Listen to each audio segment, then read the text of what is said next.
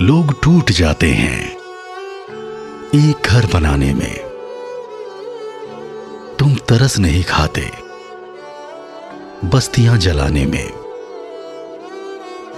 लोग धड़कते पत्थर को दिल समझते हैं। उम्रें बीत जाती हैं दिल को दिल बनाने में।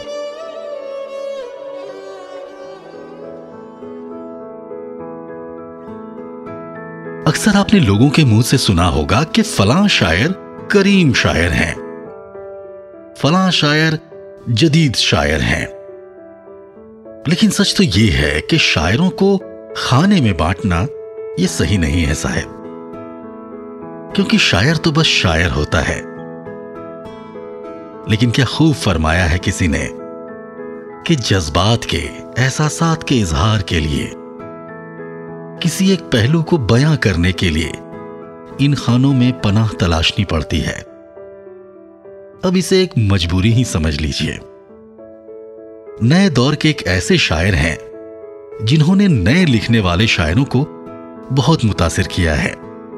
वो शायर हैं जनाब बशीर बद्र साहब। ये इनकी शायराना अजमत का एतराफ है।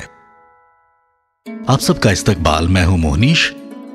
और आप मुझे सुन रहे हैं बीटीएस यानी बिहाइंड द शायरी में। आज उस शायर के ज़िंदगी के किताब के पन्नों का जायका अपनी ज़ुबान पे लेंगे, जिसके हर एक शेर में ज़िंदगी का एक फलसफा छुपा है। सर झुकाओगे तो पत्थर देवता हो जाएगा। इतना मत चाहो उसे, वो बेवफा हो जाएगा। मुझे लगता है बशीर साहब वो शायर हैं जिनको आपके दिल का रास्ता मालूम है। पूरी दुनिया में जहाँ भी उर्दू शायरी के कारीन या सामा है, उनके लिए बशीर साहब की सुखनगोई ऐसे है, जैसे मानो उनकी पसंदीदा खुशबू। बशीर साहब की पैदाइश कानपुर की है। सन 1935 की 15 फरवरी को वो कानपुर में पैदा हुए। उनके वालिद साहब, यानी सैयद मोहम्मद नजीर, पुलिस महकमे में मुलाजिम थे। इब्तदाई तालीम इन्होंने कानपुर में ही हासिल की है। फिर वालिद साहब का तबादला इटावा हो गया, जहाँ मोहम्मद सिद्दीक इस्लामिया कॉलेज से इन्होंने हाई स्कूल का इम्तिहान पास किया। उम्र के शुरुआती दौर में ही इन्होंने ज़िंदगी के कड़वे घूंट पी लिए थे। हाई स्कूल के बाद वालिद साहब दुनिया से रुखसत हो गए। सो पढ़ाई छूट गई और पचासी रुपए महीने पर पुलिस की नौकरी करनी पड़ी। ज़िंदगी तूने मुझे कब्र से कम दी है ज़मीन। पाँव फैलाओ तो दीवार में सर लगता है। यूँ समझ लीजिए कि पूरे परिवार की ज़िम्मेदारी उस वक्त इन्होंने उठा रखी थी। उनका रिश्ता वालिद की ज़िंदगी में ही अपनी चचाजाद बहन कमर जहाँ से हो गई थी। पुलिस की नौकरी के दौरान ही शादी हो गई और तीन बच्चे भी। वैसे शायरी का शौक इनको बचपन से ही रहा है। जनाब जब सातवीं जमात में थे, उस वक्त नियाज फतेहपुरी की एक मैगजीन छपा करती थी, निगार। उसमें जब इनकी गज़ल छपी तो पढ़ने वालों में खलबली मच गई। और 20 की उम्र आते आते। इनकी गजलें हिंदुस्तान और पाकिस्तान के मारूफ मैगजीन्स में छपने लगी। अदब में इनकी पहचान बढ़ गई। यहाँ लिबास की कीमत है, आदमी की नहीं। मुझे गिलास बड़े दे, शराब कम कर दे। अब जब जानकार लोग इनको जानने लगे तो इन्होंने पढ़ाई फिर से शुरू करने का फैसला किया। 1967 में बीए करने के बाद पुलिस की नौकरी छोड़ दी। खूब पढ़ाई की और डिग्री हासिल की, क्योंकि यूनिवर्सिटी के वजीफे और मुशायरों से घर चल जाता था। अस्सी का दशक बशीर साहब की ज़िंदगी का बड़ा मुश्किल दौर रहा है। चौरासी में बीवी को खो दिया और सतासी में मेरठ के फसाद में घर। लोग टूट जाते हैं एक घर बनाने में। तुम तरस नहीं खाते, बस्तियाँ जलाने में। मगर उसी दौर में भोपाल की डॉक्टर राहत सुल्तान उनकी ज़िंदगी में राहत बनकर आई और उनकी हयात में शरीक हो गई। कुछ तो मजबूरियाँ रही होगी। यूँ ही कोई बेवफा नहीं होता। बशीर साहब अब भोपाल के ही होकर रह गए। दुश्मनी जम के करो, लेकिन ये गुंजाइश रहे कि जब कभी हम दोस्त बन जाएँ तो शर्मिंदा ना हो। बशीर साहब का यह शेर काफ़ी चर्चे में रहा। यह शेर उन्होंने बंटवारे के वक्त लिखी थी, जिसे शिमला समझौते के समय जुल्फिकार अली भुट्टो ने इंदिरा गांधी को सुनाया था।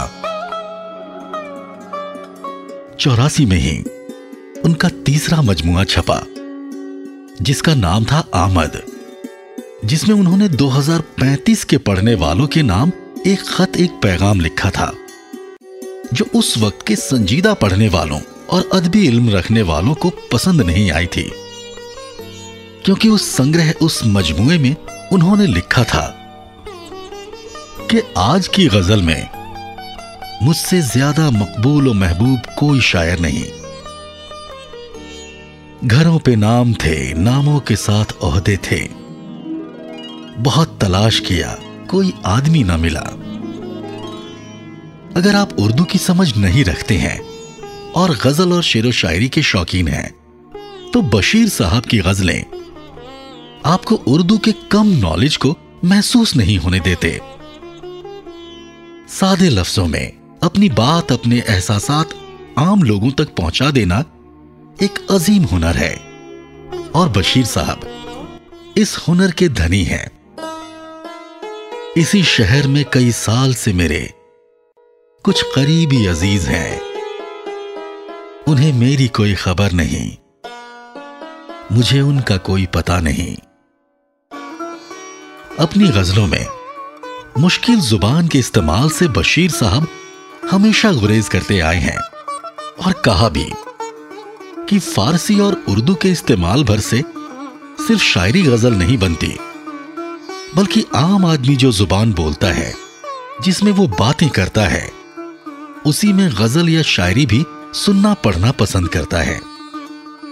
उनका कहना है कि गज़ल अपने अंदर एहसास लिए होती है तो बेहतर है कि इसे ऐसी ज़ुबान में कहा जाए, जो लोगों के जहन में उतर जाए।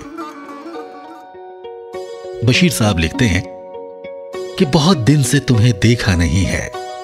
चले भी आओ, मुद्दत हो गई है। मुझे तुमसे मोहब्बत हो गई है। ये दुनिया खूबसूरत हो गई है। भारत सरकार ने डॉक्टर बशीर बद्र को पद्मश्री के खिताब से नवाजा।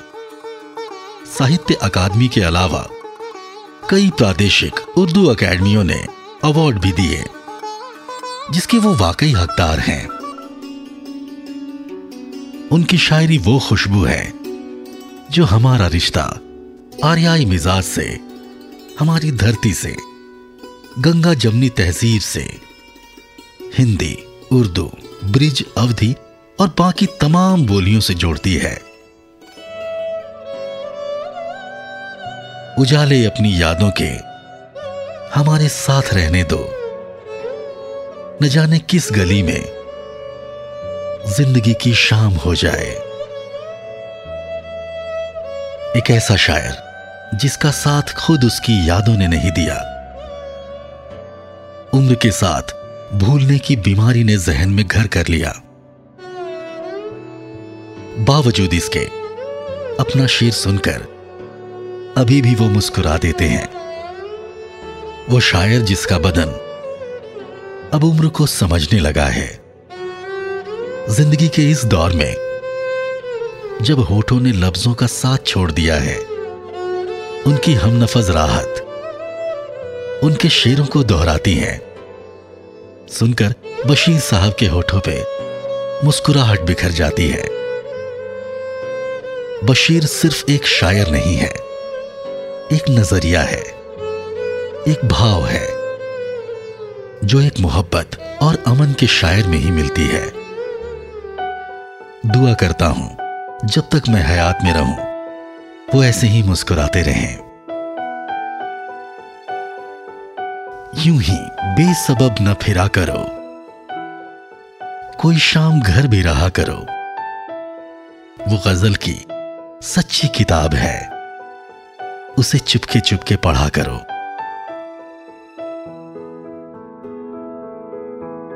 आप सुन रहे थे बीटीएस यानी बिहाइंड द शायरी उम्मीद करता हूँ कि बशीर साहब पर बिहाइंड द शायरी यानी बीटीएस का यह एपिसोड आपको पसंद आया होगा। बाकी अगर आप मुझे कुछ कहना, सुनना, लिखना, बताना चाहते हैं तो मैं आपको फेसबुक इंस्टाग्राम और ट्विटर पर मिल जाऊँगा। आरजे मोहनीश के नाम से। मेरे नाम की स्पेलिंग है R J M O H N I S H फिर मिलेंगे और किसी और शायर की ज़िंदगी का दीवान पलटेंगे। तब तक के लिए अपना ख्याल रखिए। खुदा हाफिज। जय हिंद।